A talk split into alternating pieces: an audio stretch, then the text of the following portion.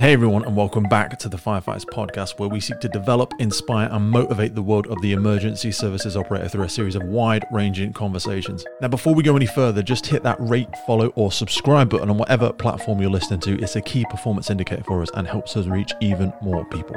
Now, here's what we've got for you today. Hey everyone, and welcome back to the podcast. Today, we're going to be looking into the Scandinavian Journal of Trauma, Resuscitation, and Emergency Medicine. This is off the back of an episode we did with Tim Nutbeam about the Exit Project, which has wide implications to do with the way road traffic collisions are attended and dealt with by the UK Fire and Rescue Service. The specific study we're going to be looking at today was published on the 14th of January 2021, and it's a comparison of the demographics, injury patterns, and outcome data for patients injured in motor vehicle collisions who are trapped compared to those patients who are not. Today's episode was brought to you by our good friends at Wood Watches. We put so much thought into the people that we partner with on the podcast, and Wood Watches has been with us since the beginning. This is a company that's got authenticity baked into every aspect of its fire service traditions. Now, they have six different collections now. In October, they brought out their new Fearless collection. Some refer to this as the dark side, and it's their first field range watch. Now, I've been speaking to some people in the past who have got that William Wood watch for a specific occasion for something really smart, really classy. But the best thing about the Fearless collection is that it's built to be worn in active surroundings. It's got that compact, rugged aesthetic on your wrist. One of the biggest things people have commented on, if you go over and look at their socials, is the firefighter helmet case back. They always do something special with the back of all of these. Now, before this, my favorite was the Triumph collection, but if you go over and have a look at this one, they've pressed into the back of each watch the UK firefighter's helmet. It's got the glass visor where you can glance through and actually see the movement of each watch. Now, again, if you're unfamiliar with it, the massive core of all these William Wood watches is the upcycling of firefighting materials. And the Fearless collection has got a 100 year old British brass firefighter helmet melted down and placed inside the crown of the watch. That's exactly the same as they have with all of their collections. But this one also features repurposed black fire hose, which is a really rare one for these. So go over and check out the brand. I myself went for the Valiant watch. I've had this for a couple of years now. Really nice. I've got it in the red strap, but I am also giving some serious consideration to the new Fearless collection. There's a whole range of payment options. Go over and take a look at them. William Wood Watches, Johnny and the team are there to give you that experience. Whether you're thinking of a retirement gift, you got something special to celebrate, or you have just started your emergency services career, go over and check them out, williamwoodwatches.com. The best way to support the podcast is to support our sponsors, so please take a click in the notes below. Now back to the show. This is designed to be a whistle stop tour to give you the background, the methods, the results, and the conclusions that were found as part of this study. Now, motor vehicle collisions are the second most common cause of major trauma in the United Kingdom. The Fire and Rescue Service delivered extrication strategies have evolved based on a paradigm of movement mitigation, which we went over in real great depth as part of the Exit Project. And this is done to avoid exacerbation of potential spinal injuries. Now, the purpose of this study is to describe the outcomes and injuries of those trapped following a motor vehicle collision, and this will also help guide meaningful patient focused interventions and future extrication strategies. So a little bit around how did they go about getting this data? So they undertook a retrospective database study using the Trauma Audit and Research Network TARN database. Now we spoke about this in the episode, and TARN is a UK trauma registry to which all major trauma centres submit data in order to access patient-specific tariffs. And since the inception of trauma networks in UK in 2012, TARN moved from voluntary to mandatory submissions of data from participating centres. Now, the TARN database was interrogated to identify major trauma patients who were admitted between January 2012 and December 2018. Now, what did the data tell them? So, during the study period, 426,135 major trauma cases were identified on the TARN database.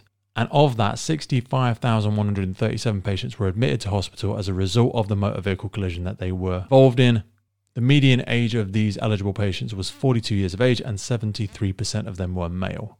Now, there's an important distinction to be made between trapped and not trapped individuals, many of which still go to hospital. Now, of that 63,625 patients with a trapped status recorded, they actually found that 6,983, so only 11% of them were trapped, and 89% of them were in the not trapped group. Now, statistically significant differences were found between the two groups, and being trapped was associated with a worse 30 day mortality outcome. Of the 464 trapped patients, other significant injuries were present in 50% of these patients. The most commonly affected body area was the thorax, followed by the head, the abdomen, and then the pelvis. The big piece of data and the thing that's really going to drive a lot of change in the fire and rescue service training was that spinal cord injuries were extremely rare. In fact, just 0.71% of all extrications. So this means that trapped patients, as we said at the beginning, are more likely to die than those who are not trapped. Patients who are trapped are more likely to have time critical injuries that require interventions. Extrication takes time, and when considering the frequency, type, and severity of injuries reported here, the benefit of movement minimization may be strongly outweighed by the additional time that it takes. So, therefore, a big part of the exit project and the work that is ongoing now within the National Operational Guidance is the fact that we need that improved extrication strategies with an evidence based approach that allow for the expedient management of other life threatening injuries. Now, before we finish, I do want to acknowledge and go through the fact that even though some of our methods and approaches may go through some changes, there will in fact still be a continuation of the National Operational Guidance and the fact that the objectives, tactical priorities, and operational tactics are still 100% justified, 100% effective, and should still be considered and implemented when attending a road traffic collision. So, firstly, let's look at those objectives. This can be found on the UK Fire and Rescue Service National Operational Guidance Scenarios under Road Traffic Collision. First and foremost, it is maintain the safety of all personnel, other responders, and the public. Next is to save life and reduce harm. And finally, is to use appropriate methods and equipment to contain polluting materials to minimize their impact on the environment and promote community recovery and restore normal operations. Now, when we look at some of those tactical priorities, again, these will stand true. Firstly, we have establishing a safe working environment for personnel and other emergency responders. Now, the second piece, which is something that really got reinforced by Tim and the rest of the team, is to assign suitably trained personnel to carry out a structured casualty assessment and provide treatment in the absence of a medical responder. As the studies have shown, having that continued involvement and input from a primary casualty carer and having them as a continued point of contact for the individual in the entrapment shows a remarkable improvement on not only their experience but their recovery and their survivability. Next, we look at identifying the level and type of entrapment of the casualty. Include the condition and number of casualties in tactical plans for stabilizing and assessing the mode of transport. This next one is where we hit a little bit of grey ground in the fact of stabilizing casualties until resources or specialist teams are available to assist in extrication. Now, we should, of course, always be asking for that estimated time of arrival for our medical colleagues from the NHS, from the paramedics, who can give that higher level of care. However, I expect to see some change coming through on that as we empower our fire and rescue service responders to have an improved level of skill to be able to assess and determine the level and severity of the injury. Next on the list is to use an appropriate method to stabilize the object or casualty to prevent further injury from impalement or entrapment.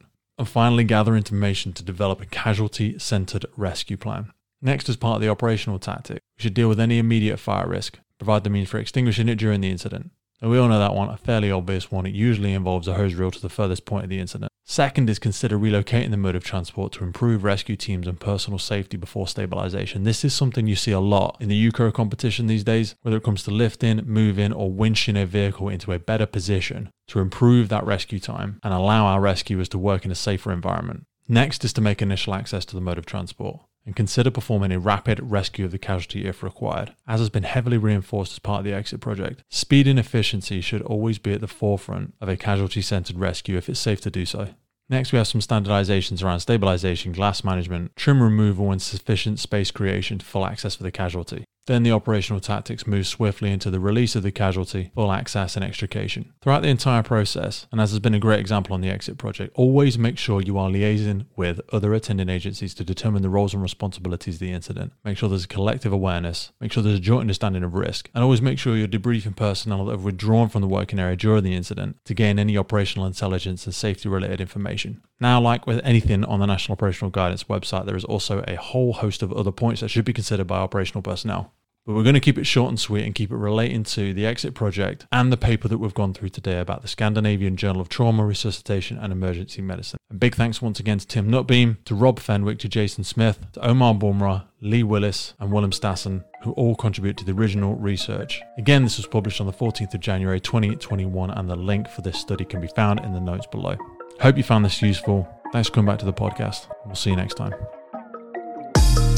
Firefighters Podcast is a global podcast seeking to develop, inspire, and motivate the world of the emergency services operators. Through a series of wide ranging conversations celebrating those within our sector, we seek to encourage and support this incredible group of people. It's brought to you by myself, operational firefighter Pete Wakefield, and I speak with individuals from all walks of life who I sincerely believe can add value to or develop those who have chosen this life path. Please support your emergency services wherever you are in the world, and thank you for listening.